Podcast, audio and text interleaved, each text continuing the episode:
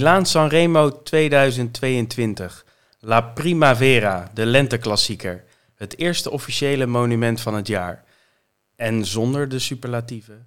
Heel, heel lang niks en chaos in de finale. Het parcours is wederom vrijwel ongewijzigd. Bijna 300 kilometer van Milaan naar Sanremo met als scherprechters de Cipressia en de Poggio. Net als het koersverloop, net wel of net niet sprinten. Maar dat zou dit jaar wel eens anders kunnen zijn met ene Tadai. Dat klopt toch, Thomas? Tadai, Tadai Pogacar, zeker Tom. Eh, de laatste week, uh, ja, een aantal keer bijna van mijn stoel gevallen om te, als ik zag wat deze man uh, weer presteerde. Hij rijdt iedereen op een hoop van op 50 kilometer in de straden. Hij rijdt bergop. Ja, onze zeer gewaardeerde vriend Mikel Landa, die een aanval probeert. En hij gaat er echt met macht 7 overheen. Ja, ik weet niet waar het ophoudt. normaal gesproken zij zeggen, denk ik niet in Milaanse Remo, maar ik durf ook weer niet te zeggen dat hij het niet kan eigenlijk. Nee, ja, en we, we zitten niet met z'n tweeën bij de, bij de podcast, want de voorzitter van de Michael Landa fanclub die hangt ook aan de lijn, Arjan ah. Zoer. Hoi. Ja, jij bent niet een groot fan volgens mij van Landa. Um, nee, ik heb ooit gezegd dat hij nooit een grote ronde gaat winnen, uh, omdat het altijd aan iemand anders ligt. Ja, nou ja, dan kom je misschien wel, denk ik, redelijk dichtbij met die, uh, met die uitspraak. Um, heb je genoten van de strade, Arjan? Heerlijk. Ja, dat was een mooie, mooie wedstrijd. Ik vind het sowieso een van de ja, wedstrijden waar ik echt naar uitkijk. Net als Roubaix en Vlaanderen. Uh, voor mij een fantastische wedstrijd om naar te kijken. En dit keer met de wind echt spektakel. Ja, en vind je het dan nog juist wel of juist niet mooi als iemand vanaf 50 kilometer alles aan gort rijdt? Ja, uh, de, spanning van de laatste uh, uh, beklimming, zoals bij de dames, was er dit keer niet. Maar ja, ik vond hem ook niet in de laatste kilometers heel zeker ogen. Op een gegeven moment liep het verschil ook nog wel wat terug. Dus ja, je had het nog wel een soort van hoop of... ja, het had een scenario kunnen zijn dat hij toch te vroeg was gegaan en terug was gepakt. Alleen ja, er zat geen maat op Pogacar, dat was duidelijk achteraf. Ja, het moet in ieder geval niet te vaak gebeuren, maar voor deze keer was het, was het leuk. Um, vandaag ook Nokeren en uh, Milaan Turijn. Heb je gekeken, Thomas? Ik heb uh, gekeken, ja. Ik heb mij aan de voorkant al bijzonder... Eigenlijk was ik een beetje bevoordeeld toen ik ging kijken. Want ik had aan de voorkant was Milaan Turijn al niet mijn favoriete koers dit jaar. Ik, vorig jaar heb ik er naar gekeken en was het echt prachtig, hè? Met La Superga, die klim. Roglic tegen Yates. Echt ja, scherfst van de snede. Nou, dit jaar zat ik naar de deelnemerslijst te kijken. Toen dacht ik al van, nou ja, dat valt me eigenlijk wel tegen. Het parcours viel me eigenlijk ook wel wat tegen. Bijna pannenkoek vlak, hè, was het? Ja, pannenkoek vlak. En dan ook nog gewoon, ja, dan maakten de renners er eigenlijk ook niet zo heel veel van. Er waren een paar ploegen die, die, die hadden volgens mij niet gekeken waar ze naartoe gingen. Die hadden gewoon even uit de grabbelton een uh, aantal loodjes getrokken en die moesten erheen. Hugh Carty, ken je nog? Die moest opeens hier zo'n pannenkoekenvlakke klassieker gaan rijden. Had die Chavez mee. Ja, die kon hem uit de wind houden. ja, die dat, daar werd echt. Ik verbaas me echt als hij zag ja, dat die dan mee. Misschien wel het meest bijzondere deelnemersveld eh, van het jaar. Maar ik denk heel eerlijk gezegd dat ze inderdaad gewoon het als een moedje zagen en uh, kilometers maken. Ja, maar dat is wel ehm, jammer. Want het is, wel, het is volgens mij de oudste klassieker uh, die er bestaat. Ja. En dan, nou, dan is de sprintkoers, dat kan hè, een keertje sprintklassieker. Maar meestal zit er dan nog wel iets in. Hè? Zelfs in de Scheldeprijs zit nog een paar keer dat ik denk wel, oké, er is wat wind of ze rijden nog eens een keer over wat uh, kasseitjes. Maar ja, hier zat echt, uh, nee, er zat echt niet veel in. Ja, Morkov was er, dus degene die achter Morkov aanreden sprint, die, uh, die zou wel gaan winnen. En dat, dat gebeurde Die mocht zijn handen opsteken, dat was, dat was Cavendish. Um, de computer zat er weer goed bij, toch Arjan? Ja, gisteravond had hij een goede, goede eh, eh, voorspelstreak. Eh, want drie wedstrijden voorspeld. deze zat hij goed bij. De 1, 2, 3 had hij goed. maar ook Nokere bij de dames en bij de heren zat ik natuurlijk er ook goed bij deze keer. Ja, Nokere, dat, die werd gewonnen door Merlier. Dat was nog even sprinten op de, op de steentjes. Um, ja. ja. allebei niet de meest spectaculaire koersen, denk ik, uh, van het jaar. Uh, al had Nokere nog wel een aardig uh, deelnemersveld. Ja, Nokere is, en ik vind dat, dat sprintje wel leuk. Want het, is sprinten, maar het is ook op, uh, op de Nokere bergen. En het is dan ook op kasseitjes. Dus je ziet iedereen wel een beetje proberen van hoe moet ik nu sprinten? Want nu Merlier bijvoorbeeld, ja, dat is natuurlijk een beer van een gozer, enorme hoeveelheid kracht. En eh, die zet aan en op een gegeven moment gaat hij zitten en die stoemt nog een paar keer door. En je zag hem echt achterom kijken van, nou ja, eh, komt hier nog iemand? Ja, en Wa- Walscheid die, die kon nog enigszins eh, in zijn in zijn wiel mee. Ja. Maar de Lee, die, eh, die, die wel goed sprintte, die, die, ja, die stond niet op de foto. Nee, nee, nee. Nou ja, mooi. Ja, grote, grote tegenvaller was eigenlijk Akkerman, die best wel door zijn ploeg goed gebracht werd. Maar eh, er in de sprint niet aan te pas kwam. Nee, ik heb het met Akkerman wat meer dit jaar. En ook met eh, Sam Bennett. Die had het volgens mij ook een keer gezegd. Van ja, nou, de ploeg doet eigenlijk hartstikke goed.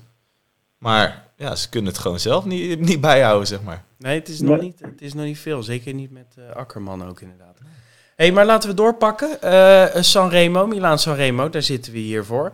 Ehm, Thomas, kan jij ons meenemen in de, in de drie voorgaande edities en, en even de, de sleutelpunten in het parcours, zodat we weer eh, even een opfriscursus Ja, krijgen? dat we er even eh, erin zitten. Het is altijd leuk om te doen hoor. Even op YouTube die samenvatting van de laatste edities kijken. En ook eens kijken van, oh ja, zo ging dat. De laatste drie edities van Milaan Sanremo eh, eigenlijk vrij goed vergelijkbaar. Eigenlijk tot aan de, de voet van de Poggio. Dat is op, op een, ja, een kleine 10 kilometer voor de streep. Eh, iedereen nog bij elkaar. Dus nou, dan heb je 280 kilometer gefietst. Iedereen bij elkaar.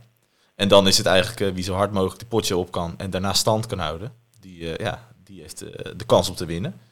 In 2019 was het eh Alaphilippe die eigenlijk Bettiol counterde. Bettiol zet als eerste aan en Alaphilippe die knalde eroverheen. Uiteindelijk sloten wel nog, nog wat mannen aan. Ik denk dat er 10 of 15 man waren. Onder wie Matteo Trentin. Die plaatste een hele geniepige aanval eh, toen ze daar beneden waren weer in Sanremo. Ging Wout van Aert. Wout van Aert was net bij de, bij de Jumbo eh, Boys. Die reed dat gat dicht. En ik denk, ben er heilig van overtuigd dat Wout van Aert daar had kunnen winnen als hij in één keer over Trentin heen had geknald. Maar dat deed hij niet. Hij, eh, hij hield in. En dan kwamen die, die mannen kwamen weer terug. En volgens mij Mohoric probeerde een halve aanval. Het was eigenlijk een ideale sprint voor uh, Alaphilippe hoe die werd aangetrokken. En de, die won hem voor eh Nasen en eh Kwiatkowski. Ja, wist Van Aert toen nog niet dat hij ook kon sprinten. Ik weet niet wat hij deed, maar je ziet dat filmpje. Hij rijdt er naartoe naar Trentin. En Sagan, die sterft echt in zijn wiel. Hè? Die, die op een gegeven moment laat hij een gaatje. En dan, dan komt het helikoptershot. En dan zie je dat Van Aert naar Trentin toe rijdt. En alles in je als supporter en soort van eh, ploegleider op de bank, zeg maar. Dat je denkt dat je het snapt, zegt door.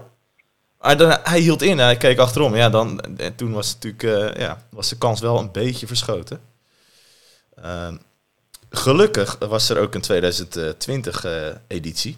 waar uh, Alaphilippe weer eh, als snelste de potje opging. Kwam boven alleen. Maar op een paar seconden erachter Wout van Aert. En dat, in de afdaling miste Alaphilippe uh, bijna een bocht. Van Aert die, eh, die kan natuurlijk ook wel een aardig houtje dalen. Dus die kwam terug. Dus deze twee eh, gingen de laatste kilometers in. kwam wel een groep met weer die grote namen. Hè. Dus is weer Sagan en eh, Matthews. En Van der Poel zat er ook bij. Maar iedereen keek naar Van der Poel.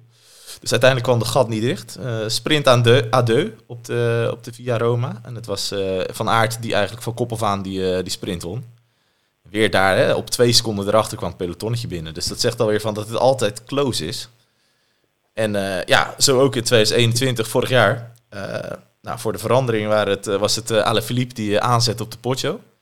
Nu ook Van Aert erachteraan, die counterde een soort van eroverheen. Uh, maar goed, hij, ze losten eigenlijk niet, uh, ze losten niet uh, de mannen die ze wilden lossen. Want derde man boven op de Poggio, Caleb Ewan. Zou je niet verwachten. Interessant, interessant. Ja, zeker. Nee, die zat daar in het wiel en die zat eigenlijk te wachten van, nou, wie brengt mij naar de streep? Nou, dat is altijd lastig voor die sprinters. Als ze dan geen teamgenoten hebben, dan gaat het, wordt het een beetje kijken. Dan komen wat mannen terug van achter. Zo ook vorig jaar Jasper Stuyven. Dus die kwam eigenlijk terug en die reed meteen gewoon vrij hard eroverheen op een kilometer of twee van de streep kreeg die Søren Krach Andersen mee. Die sprong er naartoe. En die heeft eigenlijk een soort van uh, ja, de, de rode loper uitgerold voor, uh, voor Jasper Stuyven. Want die reed hard door tot een meter of 500, denk ik, 400. En Stuyven die ging aan en die hield het net voor uh, Johan van Aert, Van de Poel, alle mannen erachter.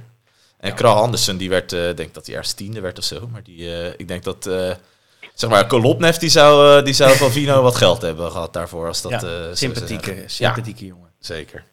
Dus dat zijn eigenlijk de laatste drie edities. Je ziet drie keer gewoon heel hard die potje op en dan blijven er een paar man of een klein groepje blijft over. En dan is het eigenlijk altijd spannend in die laatste kilometers. Ja, Dan gaan we zo eh, kijken of we, als we de, de scenario's en de ploegen doornemen, of, eh, of we dat nu ook weer verwachten. Ja, ja, ja. Ehm, nog even kort het parcours. Ja, er is niet heel veel over te vertellen. Eh, het is een kleine 300 kilometer, 293 kilometer dit jaar. Eh, wat op zich grappig is om te melden, is dat de Passo del Turcino, of Turquino, weet ik niet precies hoe je het uitspreekt. Ik vind het mooi. Ja, precies. Het is altijd lastig met die C's en die H's en die Italianen. hè. Maar die is terug. Maar dat is ergens na 140 of 150 kilometer. Tussendoor even een klein bergje. En dan ga je door zo'n tunnel. Mooie afdaling daarna. En dan ben je eigenlijk weer aan de kust. Nou, dan rij je een heel stuk door. En dan eh, krijg je eigenlijk eh, ja, op 50 kilometer van streep drie eh, kleine pukkeltjes. De Capo's heten die. Capo Mele, Capo Cervo en Capo Berta.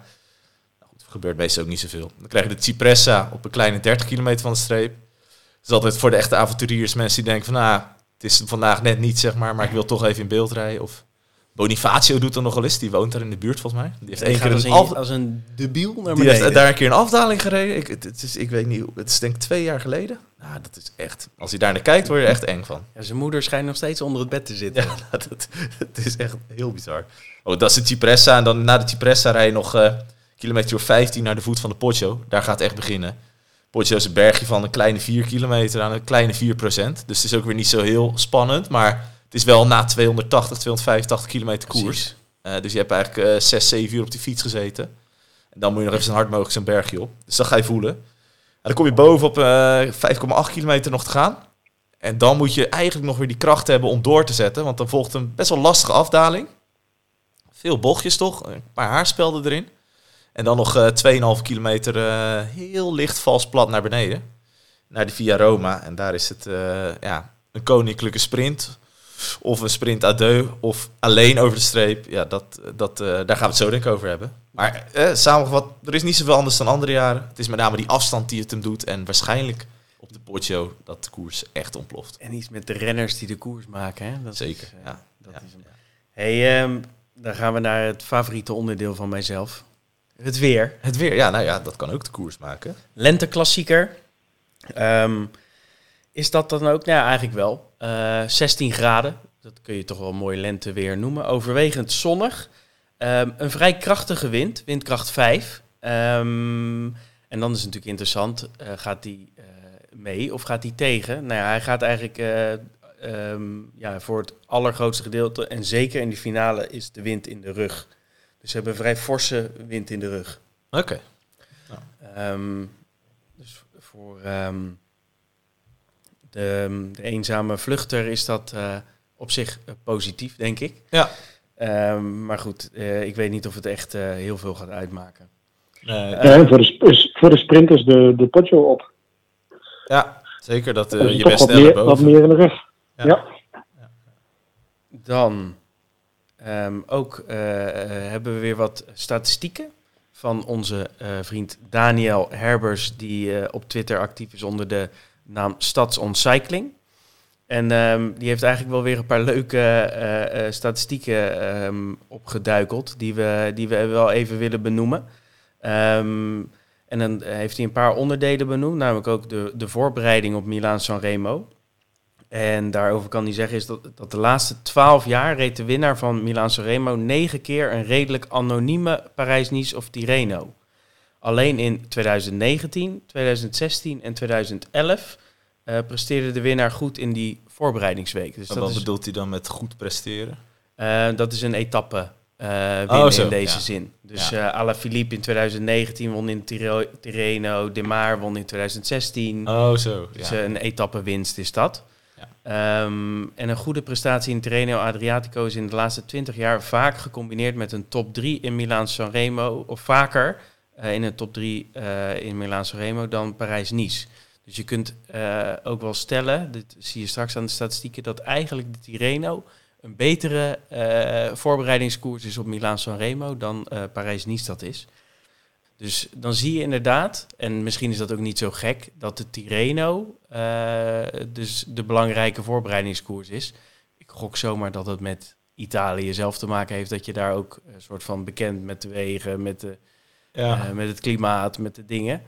Ehm, dus dat is op zich wel interessant. Ja, en misschien dat natuurlijk ook meer renners kiezen voor de combinatie uh, Tirreno, Milan Sanremo dan voor Parijs-Nice, Milan Sanremo. Maar ik heb me nog, kan wel, uh, nog wel heugen dat, uh, dat was vorig jaar, ja, was vorig jaar. Toen waren in, in Tirreno waren natuurlijk Van Aert en Van der Poel en Alaphilippe met z'n drieën heel goed in orde, zeg maar, die eerste etappes. en toen werd, ja, dat waren eigenlijk ook wel de grote drie voor, voor Milan Sanremo. Dus ja, iemand hoorde zeggen van dat, uh, dat dat eigenlijk nog nooit, was, nog nooit zo makkelijk was geld verdienen als je op die drie voor uh, Milaanse Remo zou inzetten.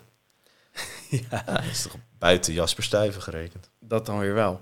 Hey, en uh, records. Nou ja, Gilbert is wat dat betreft natuurlijk een, een interessante. geen render in de geschiedenis heeft vaker aan de start van één monument gestaan dan Gilbert.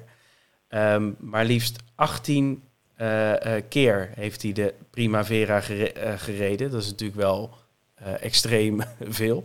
En dat doet hij natuurlijk niet zonder reden, want um, nou ja, het is eigenlijk de laatste, het laatste monument hè, dat bij Gilbert ontbreekt. Um, hij heeft, nou ja, misschien wel voor de laatste keer, denk ik, kans, hoewel kans, om, nou ja, om zijn monumenten van ja, reeks zeg maar, te complementeren. Wat denk je? Ja, ik, uh, ik denk dat, uh, dat het bij Gilbert even de vraag is van hoe, uh, hoe het met onze vriend Caleb Ewan is. Ja, ik denk dat Ewan sowieso de, de, de gewezen kopman is. Maar ik moet heel eerlijk zeggen dat ik ook weinig scenario's kan bedenken wanneer Gilbert zeg maar Sanremo gaat winnen. Nou ja, met, met een, een, een, een stuive scenario terugkomen. Want weet je, de, de, echte, de echte puntjes er wel een beetje af bij Gilbert, denk ik. Dus dan is het terugkomen en dan, hè, op hardtijd, die stramme spieren, dan nog, uh, nog daar die demarage op 2, 3 kilometer. En dan hopen dat er daarachter een paar mensen naar elkaar kijken. Dat zou in mijn ogen het enige scenario zijn. Zie jij nog andere kansen, Arjan? Nee, ik denk ook uh, werken voor Ewan heeft denk ik niet zoveel nodig. Want, want ja, dan, dan moet je op alle aanvallen gaan reageren. En dat, dat red je op een gegeven moment ook niet. Dus misschien is zelf aanvallen wel de beste verdediging voor Ewan. Uh, dat zou een scenario kunnen zijn dat hij wegblijft. Heel eerlijk, ik, ik acht de kans minder dan een procent. Dat is niet veel. Dat is niet veel, Arjan. Dat is niet veel. ja, uh, de computer heeft berekend. Het is minder dan een procent. Heel mooi. Hey, um, ook wel interessant is, meervoudig winnen is moeilijk in, in Sanremo. Um, er is maar door 14 renners twee keer of vaker uh, gewonnen. En dat is het minste aantal meervoudig winnaars van alle monumenten. Um, ja, wat zou je daaruit kunnen concluderen? Nou, ik denk dat deze koers, dat hoor je ook al vaker mensen zeggen, dat het is heel makkelijk om hem uh, uit te rijden eigenlijk, om hem gewoon uh, lekker mee te banjeren in de peloton. Alleen om hem te winnen, dat is wel echt enorm lastig, omdat ja, je moet denk ik een beetje geluk hebben. Ja, je moet de benen hebben, dat sowieso. Maar je moet ook net het geluk hebben dat mensen wat naar elkaar kijken, dat je precies op het goede moment de demarage plaatst. Uh, het is allemaal, kijk, als je, als je een klimklassieker, bijvoorbeeld Lombardije, als je daar de sterkste klimmer bent, ja, dan, dan, zijn er nog, dan zijn er niet heel veel die met je mee kunnen, zeg maar. Nee. Maar aan de andere kant zou je denken van als je een, een beetje uh, sprinter bent die een heuveltje op kunnen, daar hebben we er toch best wel wat van gehad uh, in de loop der jaren, dat het toch wel makkelijker zou moeten zijn om er meerdere keren te winnen. Um, en dan zou je inderdaad naar, naar type, zeg maar, Sagan ja. kunnen kijken, want daar heeft... Um, uh, Daniel ook wat statistieken zeg maar, voor uh, opgesnord. Uh, want Sagan die wist dus nog nooit te winnen. Terwijl eigenlijk zou je denken dat is echt een prototype Sanremo-rijder. Nou, qua resultaten op zich wel. zijn slechtste resultaat in Sanremo is 17e. Ja. de laatste drie keer werd hij steeds vierde. Um, en als hij nog een keer een, een top 10 rijdt, komt hij in een uniek lijstje renners die tien keer of vaker top 10 in een monument hebben gereden. Um, ja, weet je, het is. Ik snap, ik snap bijna niet dat het een soort van zo moeilijk is om hem te winnen. Ja, nou ja, ik vind het niet heel gek. Als je kijkt naar de scenario's ook die er zijn geweest. Het is, eh, het is niet zo dat het... Kijk, bij, uh, bij de Waalspijl bijvoorbeeld, dan weet je... Daar weet altijd degene met, met de beste punt, zeg maar, die het hardst die muur van hoe je op kan. Lombardije is altijd zo dat er toch altijd is aan het eind van het seizoen moet mensen hebben die toch al eh, goed kunnen klimmen, die nog wat over hebben aan het eind van het seizoen. Dat zijn er over het algemeen niet zo heel veel meer. En mensen die, die zich echt specifiek op richten. Nu bij Milaan Sanremo, er zijn natuurlijk hè, de sprinters die denken van oké, deze kan ik hebben. je hebt de klassieke renners, die zijn ook in, in opbouw naar E3, Gent-Wevel, met daarna natuurlijk Vlaanderen en Roubaix.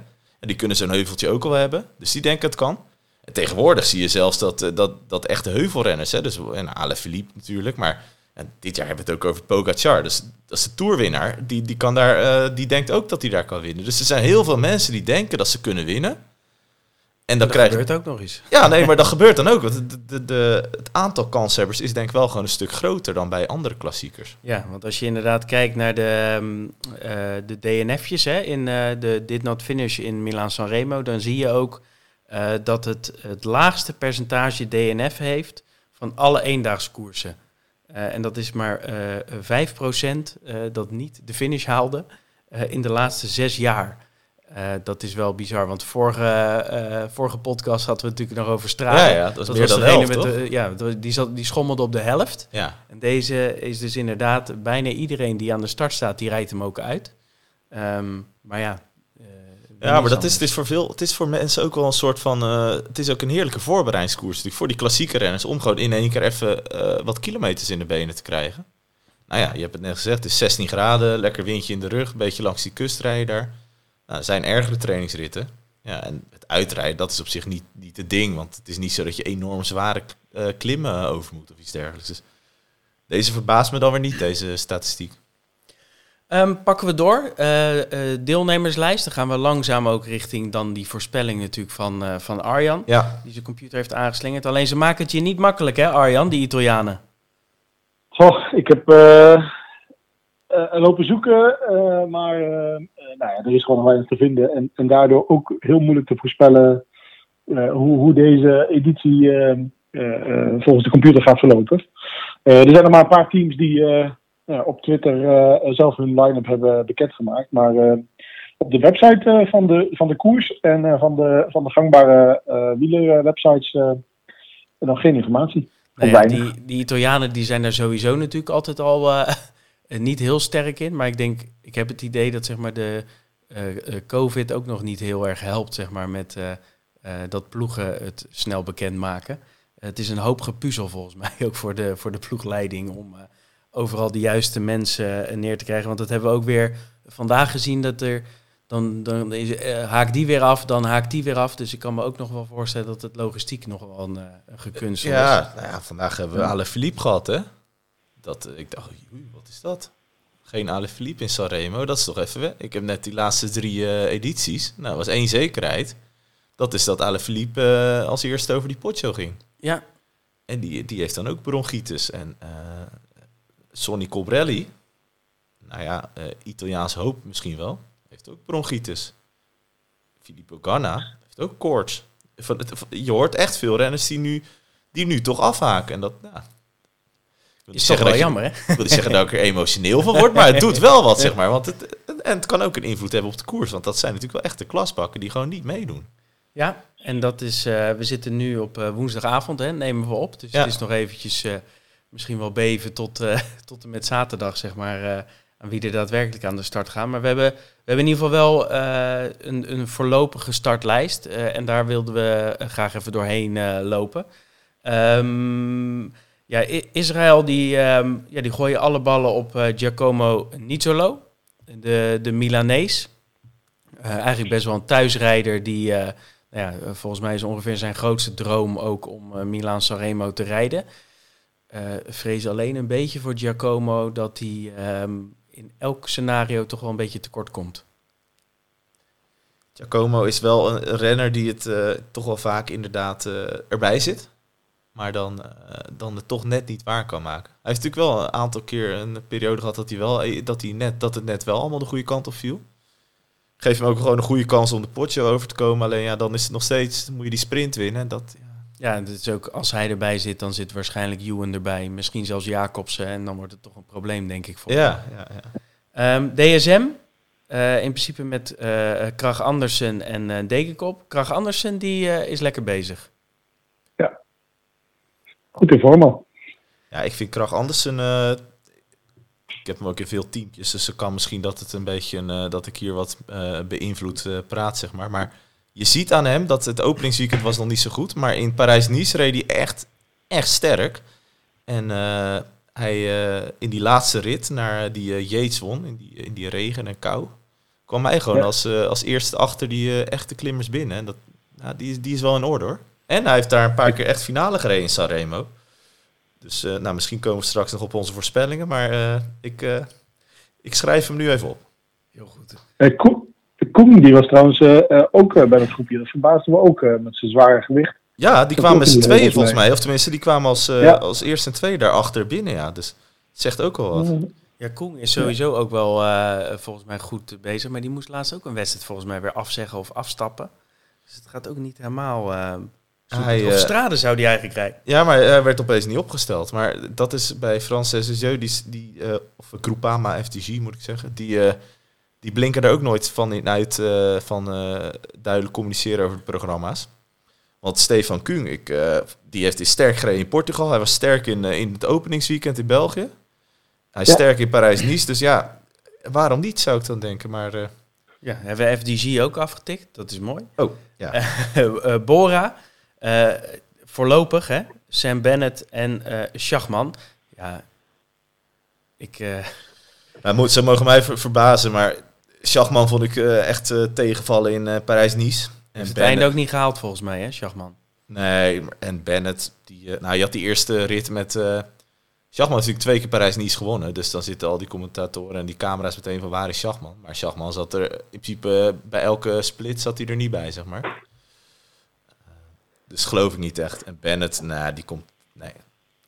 Nee. Nou ja, hopelijk, hopelijk mag, eh, mag ieder dan eh, voor zijn eh, kans gaan. eh ieder Schelling. Dat eh, zou wel leuk Ik de denk pot- dat hij mag op de bekken, de bekken trekken op de kapies, mag die, denk ik. Ah, Ieder Schelling is was iemand die op de Cipressa al gaat.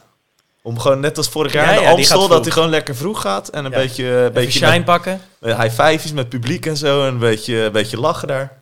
Ja, Ja, dat, dat ik vind ook, ik echt eh zie ik ook mooi ventje, die uh, Schelling. Hey, Trek, dat is eigenlijk eh, het, het meest opvallend, is degene die niet op de lijst staat. En dat is volgens mij Mats Pedersen. Messpitsen, ja. Excuses. Ja, ja, ja, ja ik, dat is weer zo'n keuze waarvan ik denk... eh, waarom, eh, waarom eh, nou, ik had wij hebben het er ook over gehad, maar waarom zou je hem niet meenemen? Hij, hij, hij sprint met de beste in Parijs-Nice, hij rijdt een dijk van de tijdrit. Hij gaat zelfs nog een stukje bergop mee. Ja, het is in bloedvorm eigenlijk, hè? Ja. En eh, hij, hij rijdt geen omloop ook, geen, geen, geen kuur. Heeft hij toch ook allemaal niet gereden? Dus ik denk, ja, waarom die jongen die... En dan zeggen ze van, ja, we moeten in, in opbouw naar zijn grote doelen. Maar ja, je moet het... eh, Ja, Bru- Brugge de pannen. nee, nee, maar ja, je moet... eh, De laatste twee dagen van driedaagse de pannen gaat hij. ik vind dat echt... eh, want eh, als je ook zo... Bij, bij, bij Trek heb je ook... Dat is een mooi duo. hè, Pedersen, Stuiven. Edward Ja. Teuns nog een beetje, maar die, die, die- met name Pedersen en Stuiven, als die samen rijden, dus ze gunnen elkaar ook van alles. Dat is hartstikke mooi om te zien. En dan krijg je eigenlijk een wedstrijd die best wel op het lijf van Pedersen ook is geschreven, denk ik, in deze vorm. Ja, ik denk dat Stuiven stiekem misschien ook wel baalt. Want die, eigenlijk worden zijn kansen verkleind als Pedersen niet meerijdt, denk ik. Ja, Goed. ja. Maar goed. Hey, komen we op Quickstep? Eh nou, groot afwezig is inderdaad Alaphilippe, maar ook Asgreen. Die ook eigenlijk als een trein eh, aan het rijden is. Die kwam natuurlijk ook een beetje traag op gang. ja. Matig openingsweekend, eigenlijk eh, eh, met heel Quickstep. Hoewel, matig openingsweekend. Jacobsen pakt gewoon Kuurne. Eh, maar eh Asgreen, eh, in de straten stond hij er ineens op. Toen dacht iedereen, huh? Eh, maar ja, hij, hij hoefde eigenlijk alleen maar een ontketende Pogacar en ja, Alejandro. onverslaanbare voor te laten gaan op dat laatste klimmetje naar Siena. Ehm, maar die zijn er allemaal niet bij. Wie er wel bij is, is Fabio Jacobsen. Ja, ja nee, zeker. Ehm, heel benieuwd. Ik moet zeggen dat ik nog wel, ja, ik heb wel zo mijn bedenkingen bij of die hier mee gaat sprinten voor de overwinning. En dat is niet alleen om de Poggio, maar dat is met name ook door de, door de afstand. Het is echt wel, eh, het is echt wel een heel stuk langer dan een, eh, een, een, eh, etappe in een grote ronde bijvoorbeeld. Nou ja, kijk, als je puur en alleen naar die, naar die stijgingspercentages kijkt, hè, van die Cipressa en van de, van de Poggio, dan denk je van, mwah, dat, dat is goed te doen. Met wind in de rug. Met wind in de rug, dat is goed te doen. Ook voor, voor dat soort sprinters. Jacobsen kan redelijk een bergje over, zeker nu die zo in vorm is. Ehm, alleen het is, eh, volgens mij is gewoon die afstand is gewoon de grote wurgslang in Sanremo. Die legt gewoon zoveel lam Eh, Ja. Dat ze dat gewoon toch uitgeknepen worden en, eh, en dat het toch wel heel zwaar is. Maar heel eerlijk, denk dat Jacobsen misschien ook wel gewoon rijdt om hem eventueel later in zijn carrière wel te kunnen winnen. Ja, ja, en ook gewoon, kijk, ik snap misschien eh Quickstep ook wel, dat ze denken van ja, je kan hem meenemen. En eh, als die toevallig nog erbij zit, ja, dan is het ook, kan, eh, Ja, scenario is het toch wel lekker als je de beste sprinter van het moment eh, ja. achterin hebt. Kevin Ja. is, die had nog iets, eh, die was daar niet zo, heb je dat gelezen? Die, eh, die had natuurlijk vandaag gewonnen, Milaan-Turijn. En die zei van, eh toen werd gevraagd van, joh, eh, waarom doe je eigenlijk niet mee in Milaan-Sanremo? Heb je toch al een keer gewonnen? En, eh, nou, je, ben, je hebt gewonnen, dus je bent je bent, eh, allicht goed in vorm. En die zei van, nou, weet ik eigenlijk niet. Moet je aan de ploegleiding vragen. Ik, ik heb ze er niet over gehoord. dat is wel apart, hè? een kefje. Ja, nou, ik vond dat wel. eh, het is misschien sowieso niet helemaal goed om dat allemaal naar buiten te brengen, zo. Maar goed, dat is bij Quickstep natuurlijk wel vaker zo. Ja, en bij Cavendish ook wel natuurlijk. Ook wel weer mooi. Wat wilde jij nog zeggen, Arjan? Nou, dat, dat Jacobsen, als hij erbij zit, is natuurlijk gevaarlijk. Ik ga met, met Thomas mee. Ik weet niet of hij erbij gaat zijn. Ik weet, onder de radar denk ik eigenlijk dat Davide Ballerini Ja, misschien wel de grootste kans heeft van Quickstep uh, uh, Alfa. Ja, dat is ook weer Eh, eigenlijk eentje eh. die volledig onder de radar vliegt op het moment, hè? Yep. Eh, en ik zou niet verbaasd zijn als die de Poggio overkomt en een hele deftige notering gaat rijden of zelfs gaat verrassen. Ja, ik denk ik, eh, die is eigenlijk ook heel lang was er ook helemaal niks van zijn programma bekend. Eh, en ineens begon hij inderdaad wat wedstrijdjes mee te doen. En begon hij ook eh, nou ja, massasprints mee te doen, nou top vijfjes te, te pakken. Hij heeft nog niks spectaculairs gewonnen, maar ik, ga, ik ben het wel met je eens, Arjan, dat dat misschien wel de gevaarlijkste klant van, ehm eh, van Quickstep is. En dan heb je natuurlijk ook nog Seneschal en Bajoli. Ja Battioli die, die begon goed, maar die laatste tijd ook een beetje onder de radar. Seneschal, ja, die zou toch ook... Dat is weer net zo'n renner die, die, zeg maar, die klassieke vorm moet gaan benaderen. En ja, als hij die vorm hebt, die, die mannen kunnen wel afstanden aan. En hij is redelijk rap. Eh, maar ja, dat, eh, ja, dat, het is nog niet dat je hem zomaar opschrijft, Seneschal. Nee. Dan hebben we nog even een, een paar eh, blokken. Eh, laten we maar even gewoon de grote blokken pakken als we nu toch eh eh, Quickstep hebben gehad. Hebben we natuurlijk het andere grote ding is UAE. Ja. Ehm, nou ja, uiteraard Pogacar, maar toch ook Trentin, Ulissi en Kovi die, die op de voorlopige lijst staan. Ehm, ja, wat moeten zij doen? Dat is een hele goeie. Ik denk dat ze eerst moeten kijken of Trentin echt meedoet. Omdat die, die is echt wel hard op zijn op zijn hoofd gestuiterd in Parijs-Nice. Had een hersenschudding volgens mij. Nou, Trentin, als hij gewoon in die vorm had geweest van het openingsweekend... had je die zo op kunnen schrijven voor top 10. Maar ja, ik weet niet. Ik, ik heb er een hard hoofd in. eh, dat hij eh, dat hij ook, gaat, eh, dat hij ook gaat rijden. Maar als hij rijdt is dat wel handig. Want dan heb je in ieder geval iemand achter de hand. Want Pogacar en Ulissi en Kovi, ja, die, dat zijn natuurlijk niet de renners die het in een, in een in sprint van eh 20, 30 man gaan doen. Nee, ik denk, ik denk zelf dat UAE het meeste baat heeft bij complete oorlog al heel lang van tevoren. Ja, chaos eigenlijk. eh.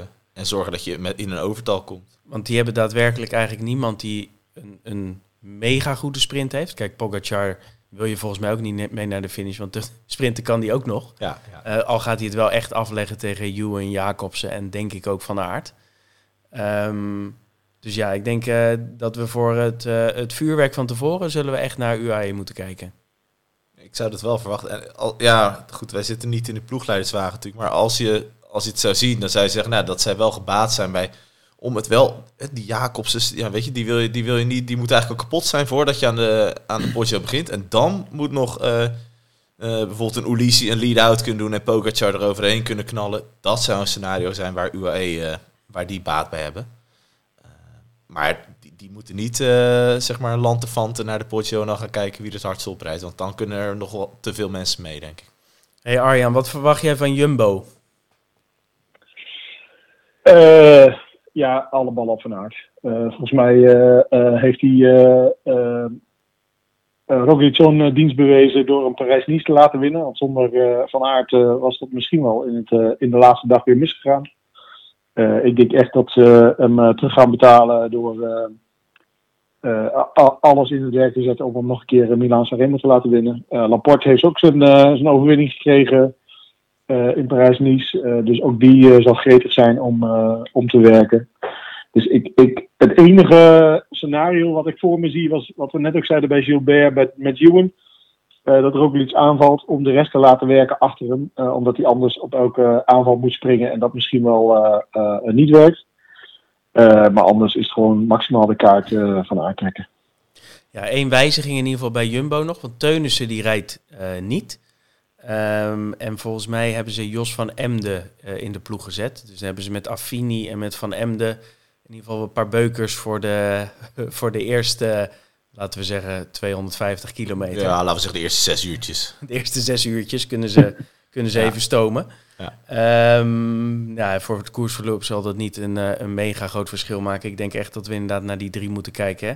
Roglic, Laporte, Van Aert. Ik denk wel dat het heel belangrijk is voor Jumbo dat die drie, oh, dat die ook allemaal over de potje komen dan heb je echt dat, dat numerieke overwicht, zeg maar. Ja, met twee hele rappe mannen, hè? Ja, precies. En uh, dan kan je ook iets meer ja, de controle uit. Moet ik wel zeggen dat de Poggio is wel een linker afdaling. Dus ik hou dan bij Roglic hou ik toch altijd wel mijn hart een beetje vast uh, voor die afdalingen.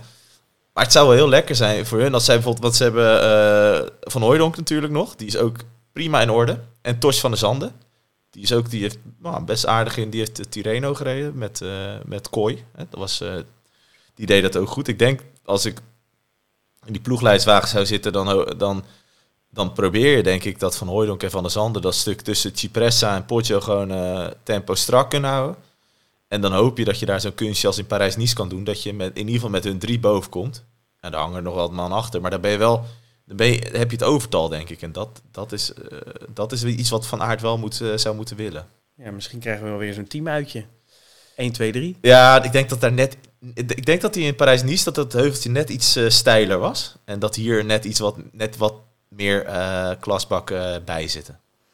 Hey, dan hebben we nog een mooi blok. En dat is Ineos. Um, die hebben nou ja, Ganna dus nog op de lijst staan. Maar Italiaanse media die zeggen dat hij koorts heeft en thuis zit. Dus het is echt de vraag van gaat hij rijden? En zo ja, hoe gaat hij rijden? Dat is echt jammer, want ik had hem eigenlijk als, als Dark Horse opgeschreven. Omdat ik denk van als Ganna inderdaad gewoon zijn motor aanzet en hij zit er nog bij over de potje, dan is dat ook zo'n man dat als hij een millimeter heeft, dan gaat echt niemand hem meer terughalen. Nee. à la stuiven, zeg maar, maar dan op zijn Ganna's. En dan zie ik hem al blinken daar zo op dat podium. Ja, um, met 87 kilo, of wat is het? het ja, heb je dat gezien? Ja, 87 kilo. Bernal had zijn gewicht, volgens mij op Twitter had Bernal had, uh, zijn gewicht erop gezegd. En die, die, nou, die woog echt, uh, wat is het, uh, 58 denk ik. En toen had die Ghana gezegd van, nee joh, mijn, mijn weegschaal is omgekeerd. Die had 85 of zo. Nou, ja, wat een beest. ja. Hey, en dan heb je nog Pitcock. Ja. Interessant wel. Ja eigenlijk ook weer een soort van uh, stilletjes rond Pitcock. Eigenlijk sinds dat hij natuurlijk Strade uh, heeft laten lopen omdat hij, uh, omdat hij ziek was. Ja. Um, maar ja, blijft gevaarlijk, Arjan. Ja, ik weet niet of hij die afstand al, al aan kan. Daar zou ik me wel een beetje zorgen om maken. Maar ja, is kat rap als hij mee met een groepje komt. Dan zie ik hem zeker wel meedoen voor het podium. Ja, volgens mij is dat Pitcock vorig jaar al erbij bij die, het was denk ik een mannetje of 15. Volgens mij zat hij toen al erbij, maar hij, ja, ik snap wat je zegt, hij is natuurlijk meer van de, hij heeft natuurlijk de Amsterdam Gold Race en zo, alleen ja, afstand kan voor hem wel iets meer doen, zeg maar, dan voor een andere renner. Zeker als hij nu die wat ziek is geweest misschien. Precies, dus ik, ik, ik durf eigenlijk... Een beetje vraagteken, hè, Pitcock. Ja. Uh, en dan heb je natuurlijk nog Kwiatkowski en Ethan Hater. Um, ja, ja, Kwiatkowski is wel, dat is, die is wel altijd uh, bij de pink op de potjo. Uh, is natuurlijk ook een oud winnaar. Uh, en hij, je ziet eigenlijk al, als je kijkt naar, naar die demaratie op de potjo, dan zit hij altijd ergens bij de eerste 10, 15. Hij kan zich goed positioneren, ook belangrijk.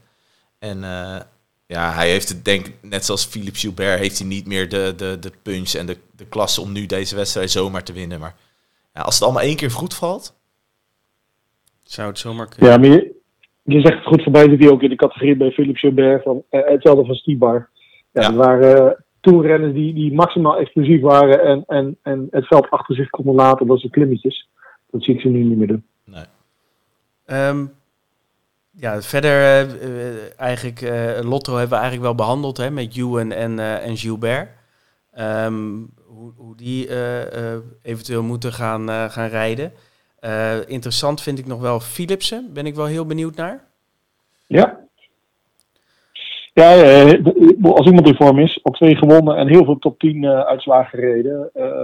ja, hij is, laat zien dat hij over heuveltjes kan en dan ook een sprint kan winnen. Dus nou, eh, als het een sprint gaat worden van iets grotere groepen, zou ik zeker verwachten dat hij erbij is en dat hij mee gaat doen. Ja, want dat is er zo eentje die zomaar wel ook sneller kan zijn dan een Ewan, een Jacobsen. Of dat is gewoon Ja, echt een man die een eh, massasprint kan winnen. Ja, absoluut zeker. Dat, dat kan. Ik meen wel te herinneren dat hij, eh, dat hij uit is gestapt in eh Parijs-Nice, is dat dan? Eh, nu zag ik wel dat hij is hersteld en doet mee. Maar dat, dan, dan moet ik altijd een beetje denken, "Ah, dat voelt voor mij nooit heel eh, overtuigend, vind ik. Maar het kan ook wat eh, zand in de ogen strooien zijn. Ja. Nou, voor mij hebben we de grootste kanshebbers wel, eh, eh, wel zo'n beetje besproken. Arjan, zullen we naar jouw eh, voorspelling van de computer gaan? Ja, eh, een gemankeerde voorspelling omdat we nog niet precies weten eh, eh, hoe de startlijst eruit ziet. En we kregen ook wat vragen van ja, hoe voorspel je dan? Ja, dus eigenlijk, het begint alles bij mijn voorspellingen met eh, de rennerprofielen die de computer genereert op basis van alle historische uitslagen. Eh, dus daar doet hij slimme berekeningen mee om eigenlijk eh, uitslagen te, te klassificeren en daar eh, eh, een rennermodel op te maken. Ehm, en vervolgens pakken we het parcours, eh, eh, nou, de eigenschappen van het parcours. En dat matchen we eh, ten opzichte van eh, de, de, de klassificering van al die renners.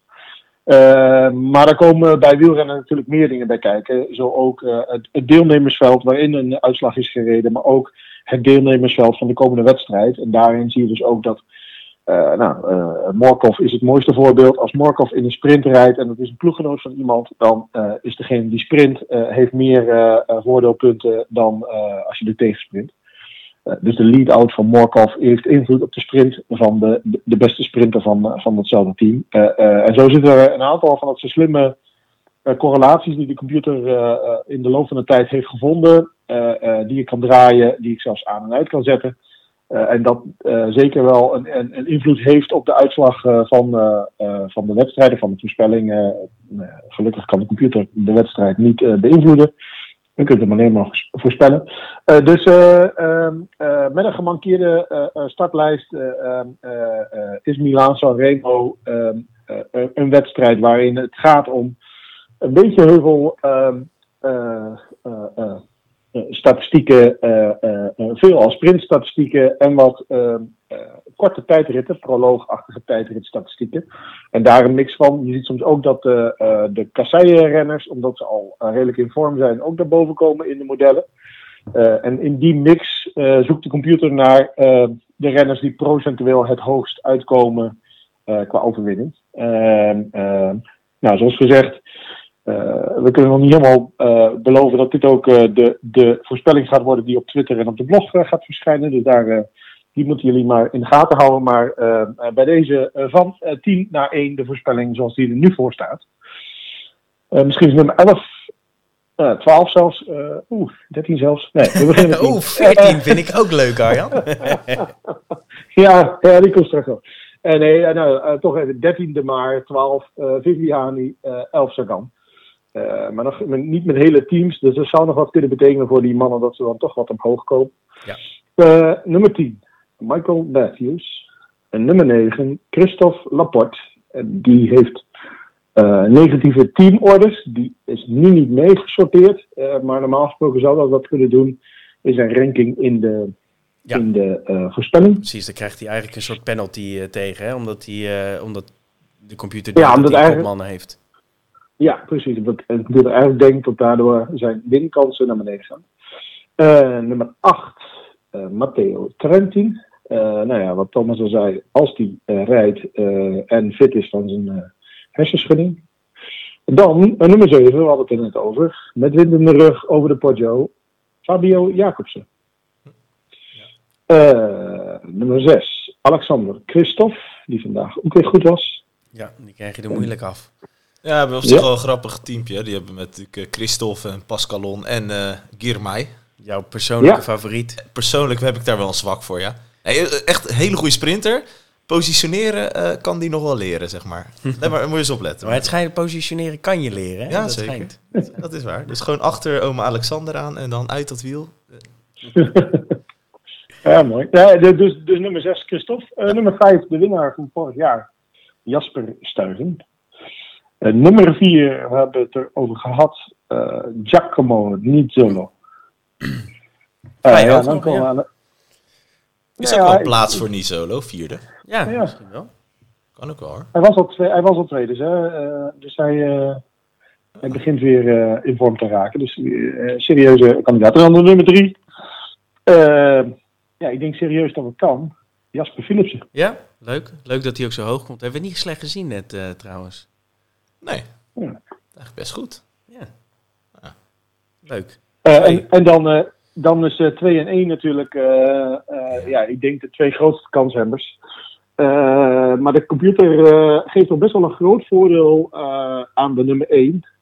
Eh, en dat ziet hij als Wout van Aert met Caleb Ewan dan als nummer 2. Toch, Maar? Wout van Aert eh, eh, eh, ziet hij eh, op eh 26,7% en Caleb Ewan op 9,4%. Dus eh, ja, Wout heeft eh, volgens de computer uh, verreweg de meeste kansen om te winnen. En, en dat komt misschien ook omdat, er een aantal van de ploeggenoten van Van Aert al bekend zijn, die ook niet de minste zijn. Eh, maar Caleb zijn eh, team is ook helemaal bekend. Dus daarin. eh, Ja, het is als, ik snap het wel. Want ik denk ook bij Ewan, dat was natuurlijk vorig jaar echt, echt een verrassing dat hij daar meeging op die potjo. En nu doet, maar ik vind hem altijd wat onvoorspelbaar. Nu vond hij zo, zo Tirreno dit jaar die eerste sprintetappe, dan laat hij het een beetje lopen. Die sprintetappe daarna, dan wint hij. De etappe daarna geeft hij op. Ja, ik, het zou me dan ook weer niks verbazen als hij bijvoorbeeld op Cipressa dan al een soort van achterin de peloton Ja, loopt te zwoegen. En dat hij gewoon klaar is, zeg maar. Ja, dat zie ik ook nog wel gebeuren inderdaad bij hem. Maar En dat zie je bij Van Aert natuurlijk niet. Nee, Van Aert is, wat dat betreft eh, ga ik ook helemaal mee dat dat gewoon de, de topfavoriet is. De enige die dan eh, een soort van nog eh, ontbreekt in jouw lijst, waar wel veel mensen dan in ieder geval aan denken de afgelopen tijd, is natuurlijk Pogacar. Hoeveelste staat die, Arjan?